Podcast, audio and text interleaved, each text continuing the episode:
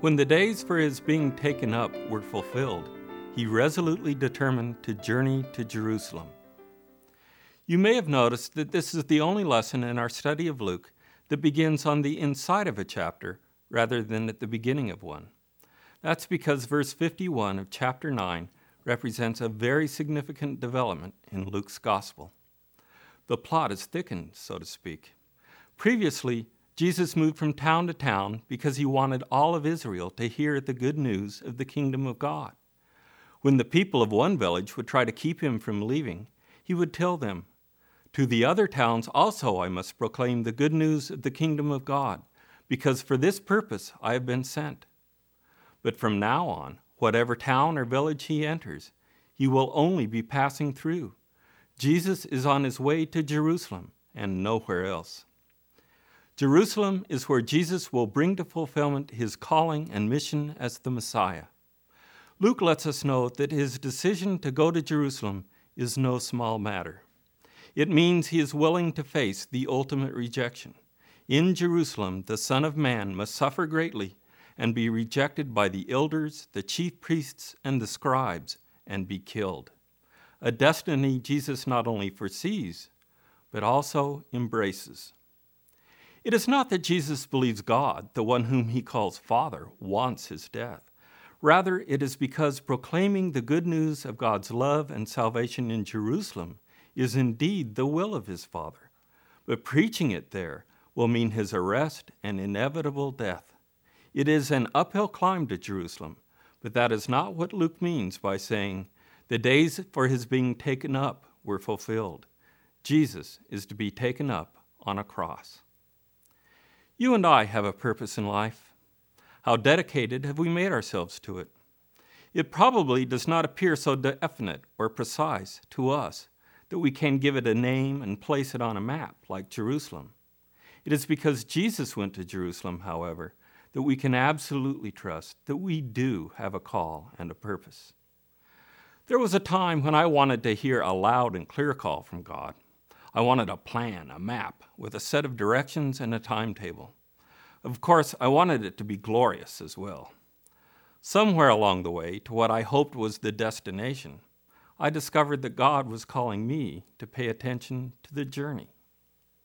I discovered that I had a rare heart condition, a thickening of the muscle tissue of the heart, and a growing obstruction within the aorta. At first, it scared me. Was this the end? The doctors warned me that I would have to slow down in every respect. I was not to run anymore, I would have to walk. But it was on a walk that I became joyously aware that I was alive and breathing and still surrounded by all that I held dear.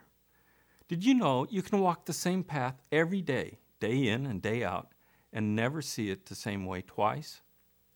God stirs in the grasses, God hides in the leaves. I have learned to take a lot of walks with no other purpose than walking, but I've never had to take a walk alone, not even when I'm all by myself. I know that there are many who are trapped in days of numbing routine, and that such relentless routine can be an attack on the very life of the soul.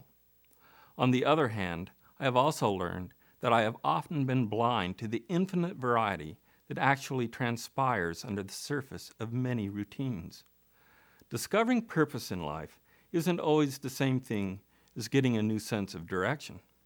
Sometimes discovering your purpose is a matter of paying attention, passionate attention, to the life you have.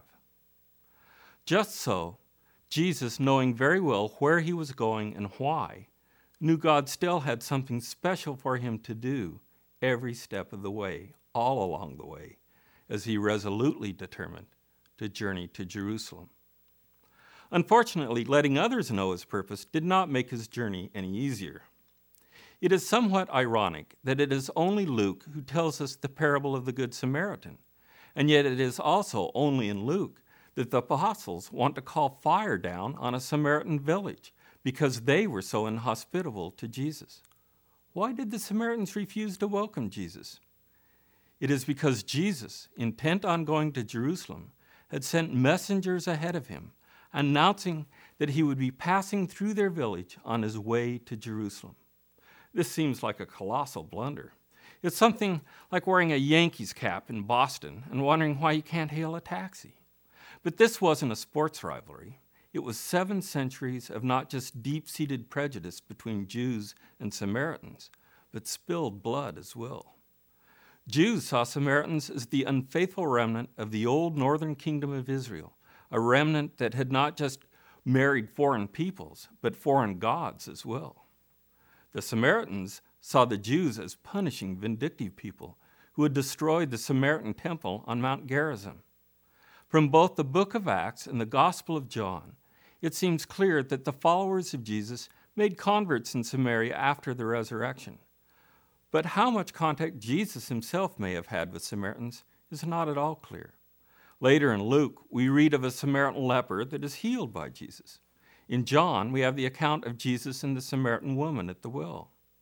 There is also the suggestion in John, at least that at some point Jesus may have spent fruitful time with some community of Samaritans. But Jesus was not welcome here, and the apostles have nothing but contempt for them. For all the animosity, however, Jesus refuses to let his disciples curse the Samaritans. Within the wider picture Luke is painting, Jesus' refusal is prophetic. Even though Jesus himself has told the apostles, just as he is about to tell the 72 disciples, that they are to shake the dust off their feet in contempt of any village that refuses to receive them, the Samaritans are a different matter. The apostles themselves will be sent to bring the good news to the Samaritans following the resurrection. What we quickly realize as we follow Jesus to Jerusalem is that he does not, in fact, get there straight away. This does not mean that Jesus was any less determined to get there. Rather, it means that Luke has many things to show us on the way, and what he has to show us is all about following Jesus. As we read this section from the heart of the gospel, we might want to consider it as an extended meditation on the way of the cross, not on the familiar stations of the cross from Catholic tradition, but the way of the cross as the path of discipleship. From this point on in Luke until Jesus actually enters Jerusalem, the reader is asked to be mindful of Jesus' steadfast purpose. Luke uses this opportunity to remind his readers that they are called to be more than just believers. To believe in this Jewish Messiah means that we have heard him call to us, Come, follow me, he says. And are we tempted to ask in reply, Where are you going, Lord? We know the answer, and it makes us uncomfortable. If Luke were just an apologetic work, that is, a book intended to defend the reasonableness and goodness of Christian faith, it would make for more comfortable reading. We could come away from it both proud of our Christian identity and full of enthusiasm for believing. Jesus really is who and what we have believed all along.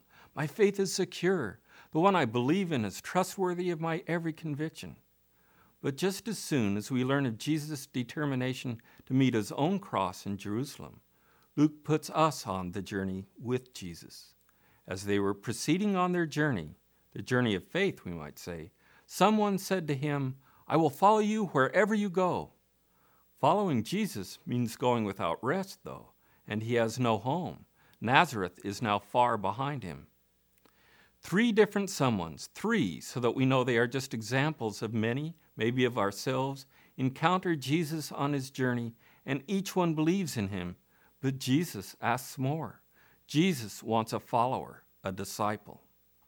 What a strange way of recruiting disciples by telling them how tough, how demanding, and how uncompromising are the responsibilities.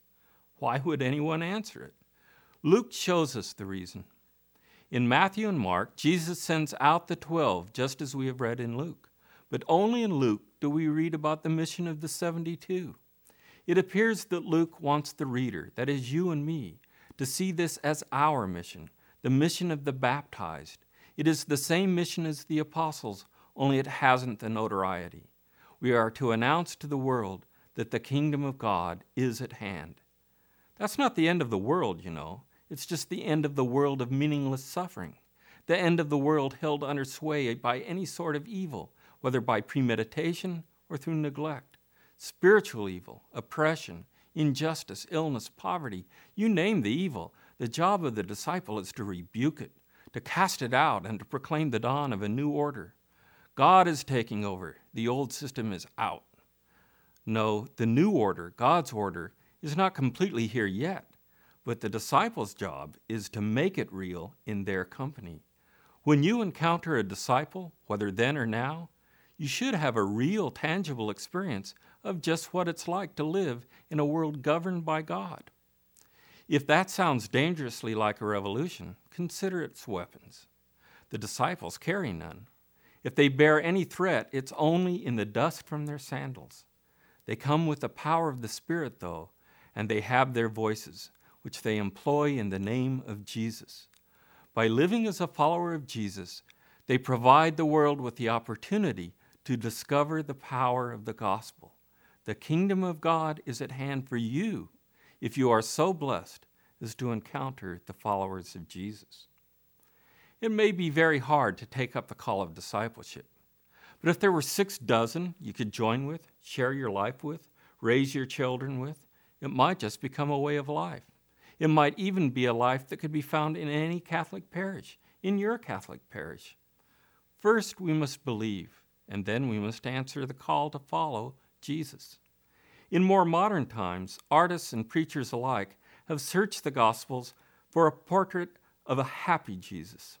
Perhaps it is feared that more traditional portraits and icons only showed us the Jesus who suffers, as if his entire adulthood had been spent either in Gethsemane or on the cross. No happier picture of Jesus could be painted, however, than the Jesus who rejoices in the Holy Spirit when the disciples return with news of their mission. I give you praise, Father, Lord of heaven and earth, for although you have hidden these things from the wise and the learned, you have revealed them to the childlike. What more fitting picture could there be of Jesus? He rejoices most fully, most expressly, when his disciples tell him their joy at sharing in his mission of proclaiming the good news of the kingdom of God. At the climax of this moment is also the one passage in Luke that seems to have been unabashedly snipped from the Gospel of John. No one knows who the Son is except the Father, and who the Father is except the Son, and anyone to whom the Son wishes to reveal him. Nothing is more fitting, however, than that this passage should come where it does in Luke. This is the very point of Luke's message about discipleship. The Spirit that empowers Jesus' mission is given to Jesus' disciples and their mission is a continuation and extension of Jesus' own. After he encourages the disciples to rejoice because they have discovered that they are truly children of God, that their names are written in heaven, Jesus rejoices that he has been able to hand on to his disciples what he himself has learned from the Father. And it is all about the ultimate in- intimacy between Jesus and his Father, the Lord of heaven and earth an intimacy now freely shared between God and Jesus' disciples. It is this intimacy with God an intimacy that must be shared with others that is the essence of eternal life. What must I do to inherit eternal life? Jesus is asked. Those who share the special relationship with God that Jesus has been able to give his disciples know that the answer is no different than the one given in the law of Moses. You shall love the Lord your God with all your heart, with all your mind, and your neighbor as yourself. Because this intimacy with God is at the heart of Jesus' message, Jesus tells Martha that Mary has chosen the better part. He never hints that Martha has not chosen well, or that Mary will not have to act on the words she hears later. It is because Mary takes the opportunity to hear what Jesus has to say to the disciples that makes her choice the wiser one. And Luke has just shown us that what Jesus communicates to his disciples is no less than life as a child of God. It may well be for this very reason that Luke places Jesus' teaching on prayer where he does, immediately following these passages that reveal the core of the disciples' life with Christ. Prayer is the disciples' communion with God, just as it is Jesus' own practice at every opportunity in Luke, a notice that Jesus has been in prayer prefaces every key moment in Jesus' ministry. And while the Lord's Prayer is usually prayed by Christians as Matthew taught it, Luke's version is even more intimate for being more immediate in its address to God. In Luke, it is written as though Jesus himself were praying it on behalf of himself and his disciples. Jesus tells them that because of their relationship with God, all they need do is ask and it will be given. And what does a child of God ask in prayer? To do God's will, of course. May your kingdom come. But the coming of the kingdom is demonstrated by Jesus through the power of the Spirit.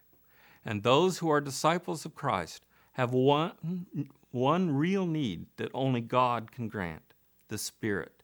And woe to those who reject the Spirit, or who, God forbid, ascribe the work of the Spirit to Beelzebul. The Spirit is what makes us God's children. What hope do you have if you reject the Spirit? To hear Jesus' teaching is to be offered life as a child of God within the family of God, which is a community of disciples, the followers of Jesus. There is no more pointed way for Luke to say that, that than through Jesus' response to the woman who blesses his mother. We Catholics are always surprised when a gospel such as Luke suggests that there is a blessing greater than that of being Mary, the mother of Jesus. In Luke chapter 11, verses 27 through 28, we read that a woman from the crowd called out and said to him, Blessed is the womb that carried you, and the breasts at which you nursed. Jesus replied, Rather, blessed are those who hear the word of God and observe it. But when we take to heart his words, we understand that it is the greater reason for calling Mary blessed among women. She is the model disciple in Luke. She is the one who pondered these things in her heart from the very beginning. Let's find the courage, step by step, to be followers of Jesus, to ponder his teachings in our heart, and to see how his word transforms each breath, each step of every day.